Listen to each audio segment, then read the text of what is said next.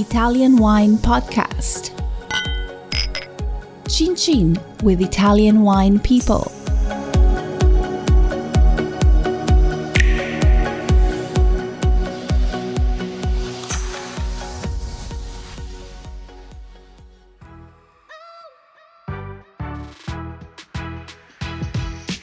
Welcome to the Italian Wine Podcast. I'm Rebecca Lawrence, and this is Voices.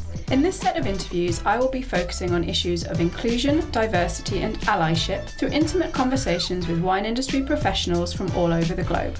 If you enjoy listening, please consider donating through ItalianWinePodcast.com. Any amount helps us cover equipment, production, and publication costs. And remember to subscribe and rate our show wherever you tune in. Welcome to the Italian Wine Podcast with me, your host this week, Rebecca Lawrence.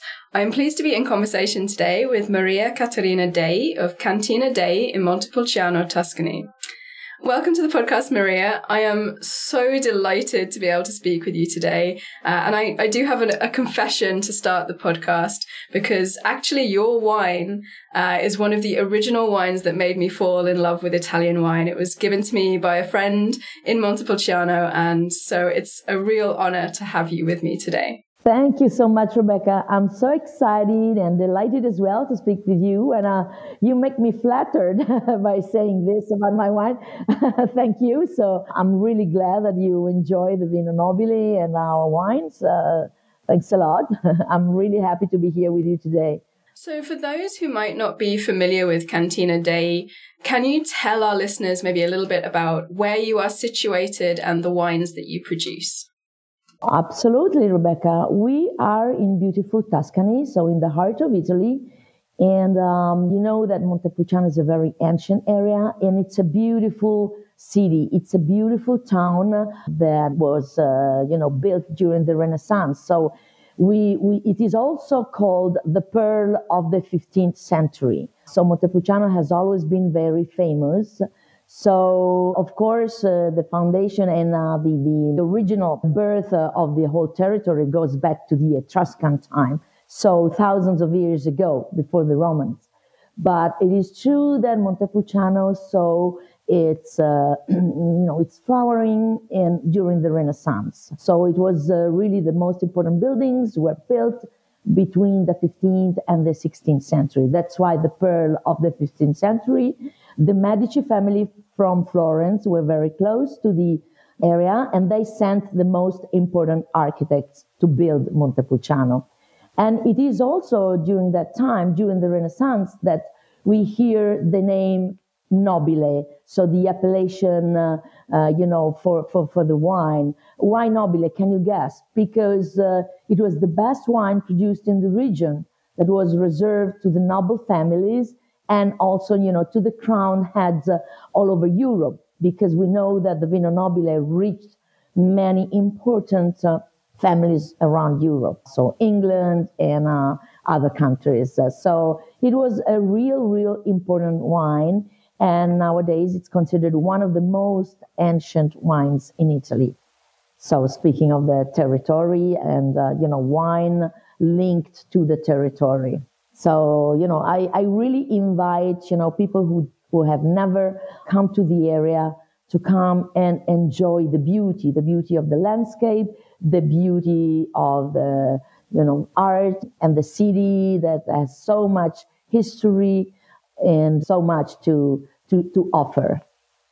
Uh, so you were speaking about obviously architecture being an important feature of Montepulciano, but it's an incredibly important feature of the Cantina Dei winery because it's made, as I understand, completely of travertine. Why was this decision made and why is travertine so important to your family? So this is really belonging to the history and story of my family because my family has always been uh, dealing with travertine. So my father, who really was the, you know, the designer and the constructor of the cantina, he thought of making a cellar, making a home for his wine made with his stone, what he used to call his stone, because the family has always been uh, excavating travertine in uh, Rapolano in Tuscany And this has always been the, the core business in the family. Uh, before the passion for wine, uh, you know, really um, kept us uh, so so busy. So the the history of our family goes uh, together with uh, travertine business, and of course, now has always been connected to the wine now for many years because uh, it was my grandfather, so my father's father, who started planting the vineyard, uh, planting the first vineyard in the 60s. So he planted uh, what is now uh, Bossona, which is uh, the vineyard where we produce our Riserva, where we grow the vines for our Vino Nobile Riserva Bossona. So my, my grandfather started uh, with the vineyards, but we used to sell grapes for a number of years until my father started thinking of making some wine for family and friends consumption. That was the idea. And uh, this goes back to the 80s, actually, the mid 80s. And indeed, the Vino Nobile in 1985 was our first Vino Nobile produced. We produced one barrel of Vino Nobile. That was the start. And as you know, 1985 was such a good year, such a great vintage that gave us, you know, the start. So after that, we decided to start making wine professionally. And it was my father to build, you know, the first vinification cellar and an aging cellar, which is completely different from what we have now and from what my father himself built uh, underground a few years ago. Unfortunately, he passed away in 2018 but uh, he had the time to finish his uh, piece of art, as he used to call it, and uh, I think that's the right name for for the cellar. So he designed and realized a cellar underground, which is uh, snail shaped to recall the, the fossils that are one of the most important ingredients in uh, some of uh, our most important vineyards. And travertine is all over. So the pavement, the walls, the ceiling, and the roof, the roof of the cellar, which really makes an amphitheater. So I have to say, outside the cellar, we can have an amphitheater with a perfect acoustic. And uh, my dream is to be able to organize concert and art events in the in the future, in the near future, to be able to to make synergies and to have wine wine connected to art and wine connected to music because you probably know that I'm very fond of music. I do actually uh, want to come to your love of, of music and theatre uh, in a moment. uh, I am definitely going to be asking about that. But also, before we dive into that, uh, I wanted to ask when you started working for the winery, because you started in theatre, not in wine. So, how did you make the decision to, to move into wine? It was not actually my decision. In fact, I was totally wrapped into my theater, uh, theatrical, and, uh, you know, music studies and uh, I, I studied arts at university and I studied theater. I studied voice. So I was uh, back and forward from uh, Tuscany to Milan and to Rome. And this was back to the early 90s until my father asked me to, you know, to help him. And he asked me to get involved in the wine business that has just started because we know we started selling the first bottles of Vino Nobile at the end of the 80s, let's say beginning of the 90s. So in 1991, my father asked me and uh, insistently to have me involved in the wine. And I said, no, but no, dad, no thanks. I'm not interested in wine. that was my first reaction and my first answer to my father's question. And I said, no, dad, because I'm uh, totally, you know, busy with my studies but I can come help you with the harvest. And that was the first step that I made into the winery. So I came for the harvest in 1991, and I found that, uh, you know, it was a dramatic, attractive thing. And I, I really enjoyed being in the nature, being in the vineyards. Uh, you know, I was wearing my boots, and I took my scissors and I went into the vineyards with the with all the pickers to pick the grapes, and I thought that was fantastic. There was something, you know, a flattering, amazing experience. And at that time, I also thought, you know, in the days after the harvest, that I could have uh, made my own lifestyle here. Basically, you know, feeling free to play the piano and rehearse and study uh, music here in the countryside. Also, the thing that really pushed me to, to make a step in this direction was the fact that I had a beautiful grand piano in the home of Montepulciano, which is still here actually.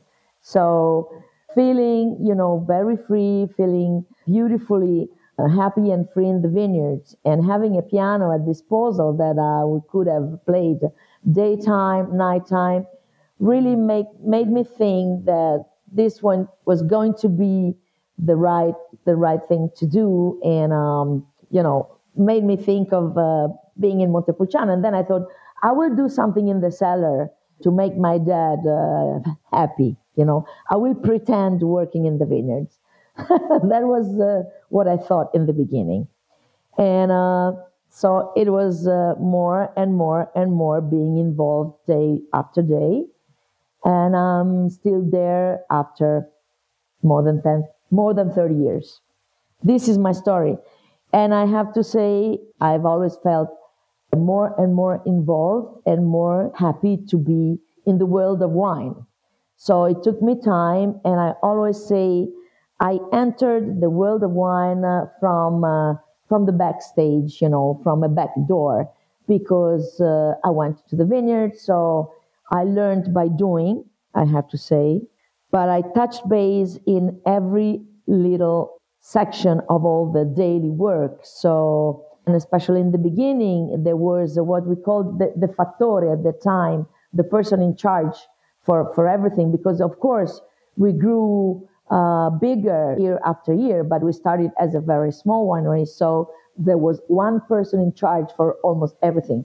So that person made my daily schedule saying, okay, today we have to label. And we were labeling the bottles uh, by hand initially. So that was what I was doing. And then, you know, really very basic little things to do. I had a little office, so I was uh, printing invoices uh, by uh, a very a very old uh, you know machine. So and this was uh, this was the beginning, and then year after year, I was uh, you know I got more and more enthusiastic about my what I did. I was opening more and more windows uh, on the wine world every day. So then I started traveling. I started going around and I forgot about music for for some years. You know, unfortunately, I forgot about, music because I didn't have the time of even thinking about it. But then I happened to get in touch with some Tuscan musicians, and together with them, we decided to record an album that you can actually listen to on our website. It's called Caterina, and I put together all the songs that I like the most. So from uh, some of the Beatles songs, you know, some jazz such as uh, Summertime, classical jazz like Summertime or New York, New York, and uh, other songs, and a little bit of something that I composed because I like improvising. That's the other side of my musical uh, personality. So that's uh, that's how I uh, how I was able to put some music into wine. And I have to say, I discovered day by day that music it's not so far away from wine and vice versa. In a place like this, really focusing also on, uh, if I may use the word conviviality and having people come, enjoying people, enjoying wine, I thought that I could definitely put together music and wine. And this is, uh, this is one of my goals, actually, one of the, the goals that I care of uh, the most for the next future. to be able to have events here and having people get in touch with the territory, with the land, with the landscape, with the vines, with the wines, and music. One full experience dealing with many different aspects of uh, culture, wine, and land. So, thinking about making this uh, one experience, the, the wine with the culture, I, I have a fun question for you.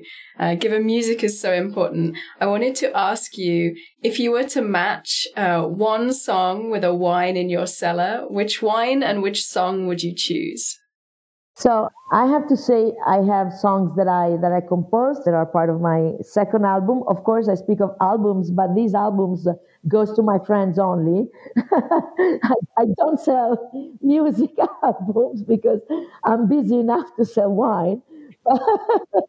By the way, but anyway, I recorded the, these albums, you know, for for the fun of it and uh, to to have friends and uh, customers of ours and uh, you know people that I know in the wine business that also love music by the way.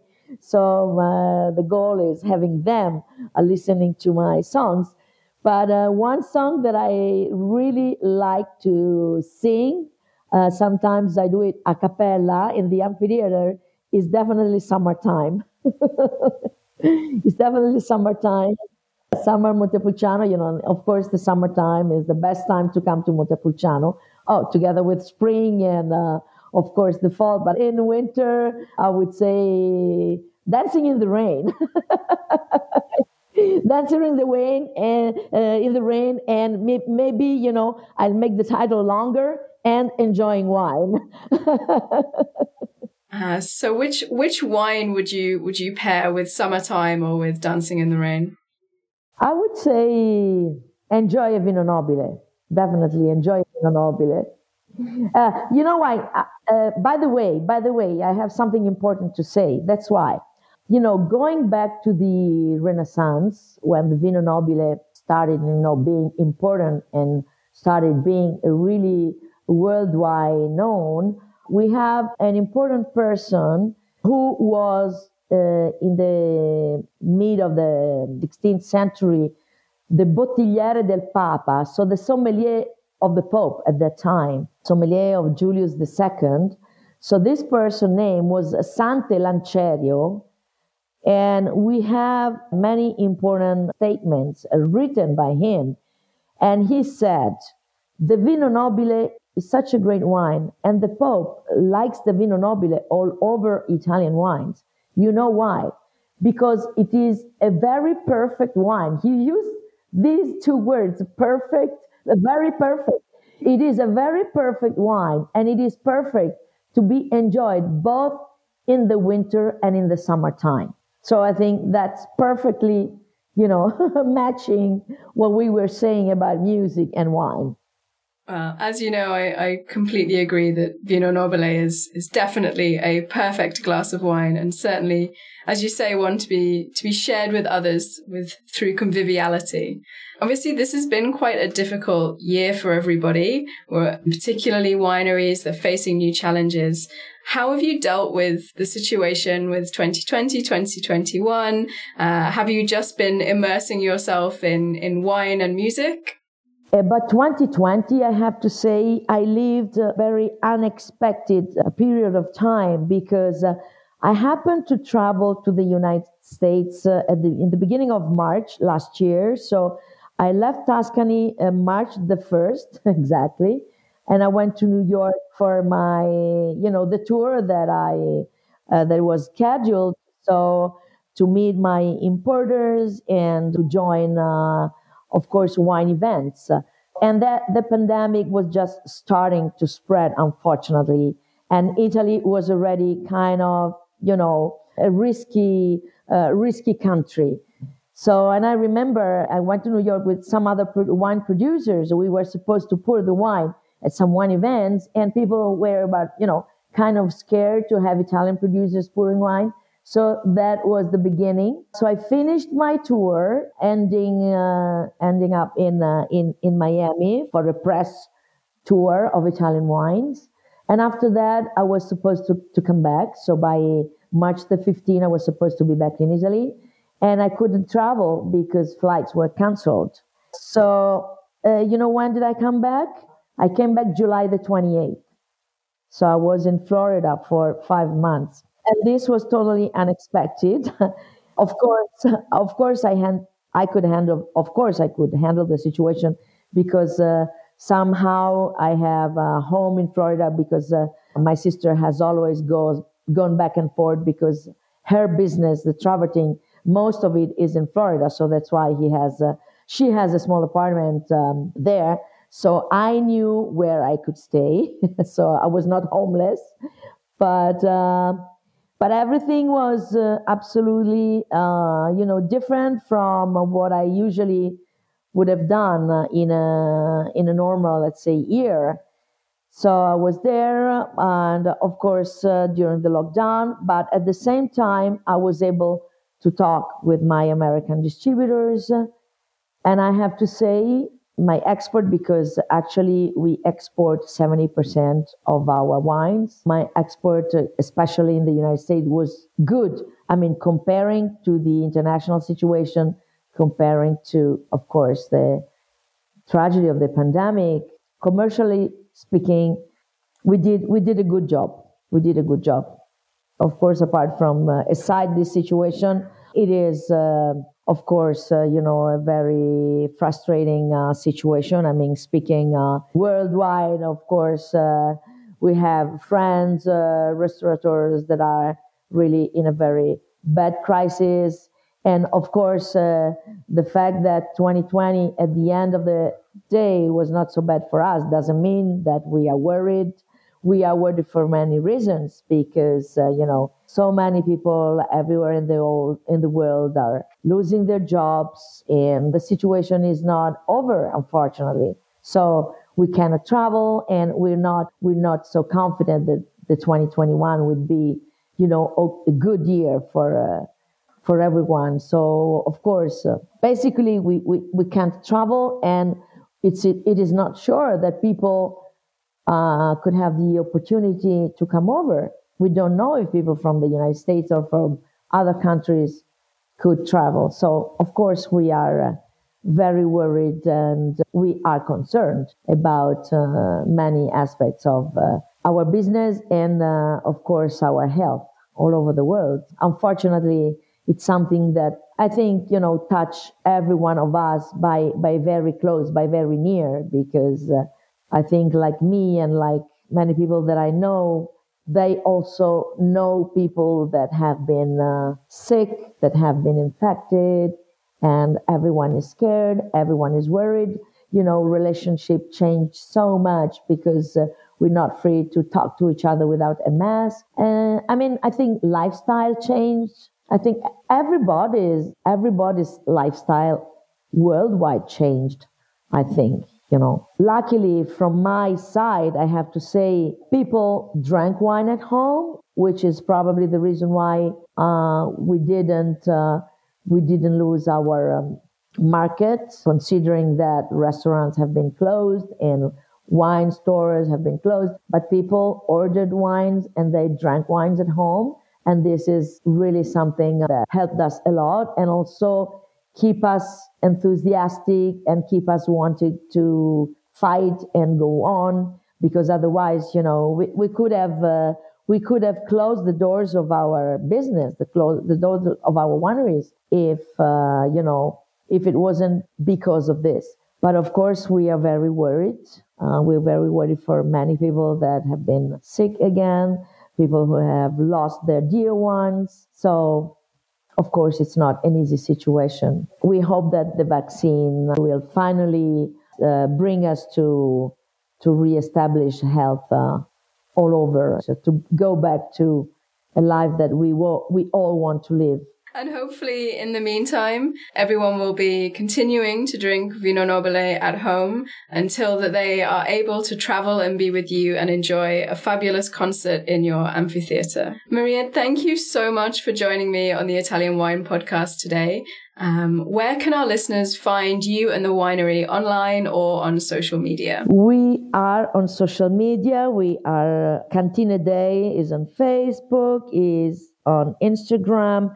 And of course, we have our website, so cantinadei.com, that you can join to look at the pictures of our winery, uh, to have, uh, you know, to read about us and to listen to your music if you like. Of course, we have to send all of our listeners to listen to the music. Uh, could you just repeat the Instagram handle for us? It's Cantine Dei. So it's C A N T I N E Dei, D E I, Cantine Dei. So it's both, it's the same, uh, the same address, Instagram and uh, Facebook. And Rebecca, we would love to welcome you to the winery as soon as uh, you could uh, come to Italy. Uh, you'll be our guest, of course. I will be there as soon as I can travel. I will be there to witness the amphitheater myself and to enjoy a glass of Bossona while I do it. Maria, thank you so much. I think our listeners are going to really enjoy this conversation. Thank you, Rebecca. Thank you. Thank you so very much. Thank you so much. Listen to the Italian Wine Podcast wherever you get your podcasts. We're on SoundCloud, Apple Podcasts, Himalaya FM, and more. Don't forget to subscribe and rate the show. If you enjoy listening, please consider donating through ItalianWinePodcast.com. Any amount helps cover equipment, production, and publication costs. Until next time, chin chin.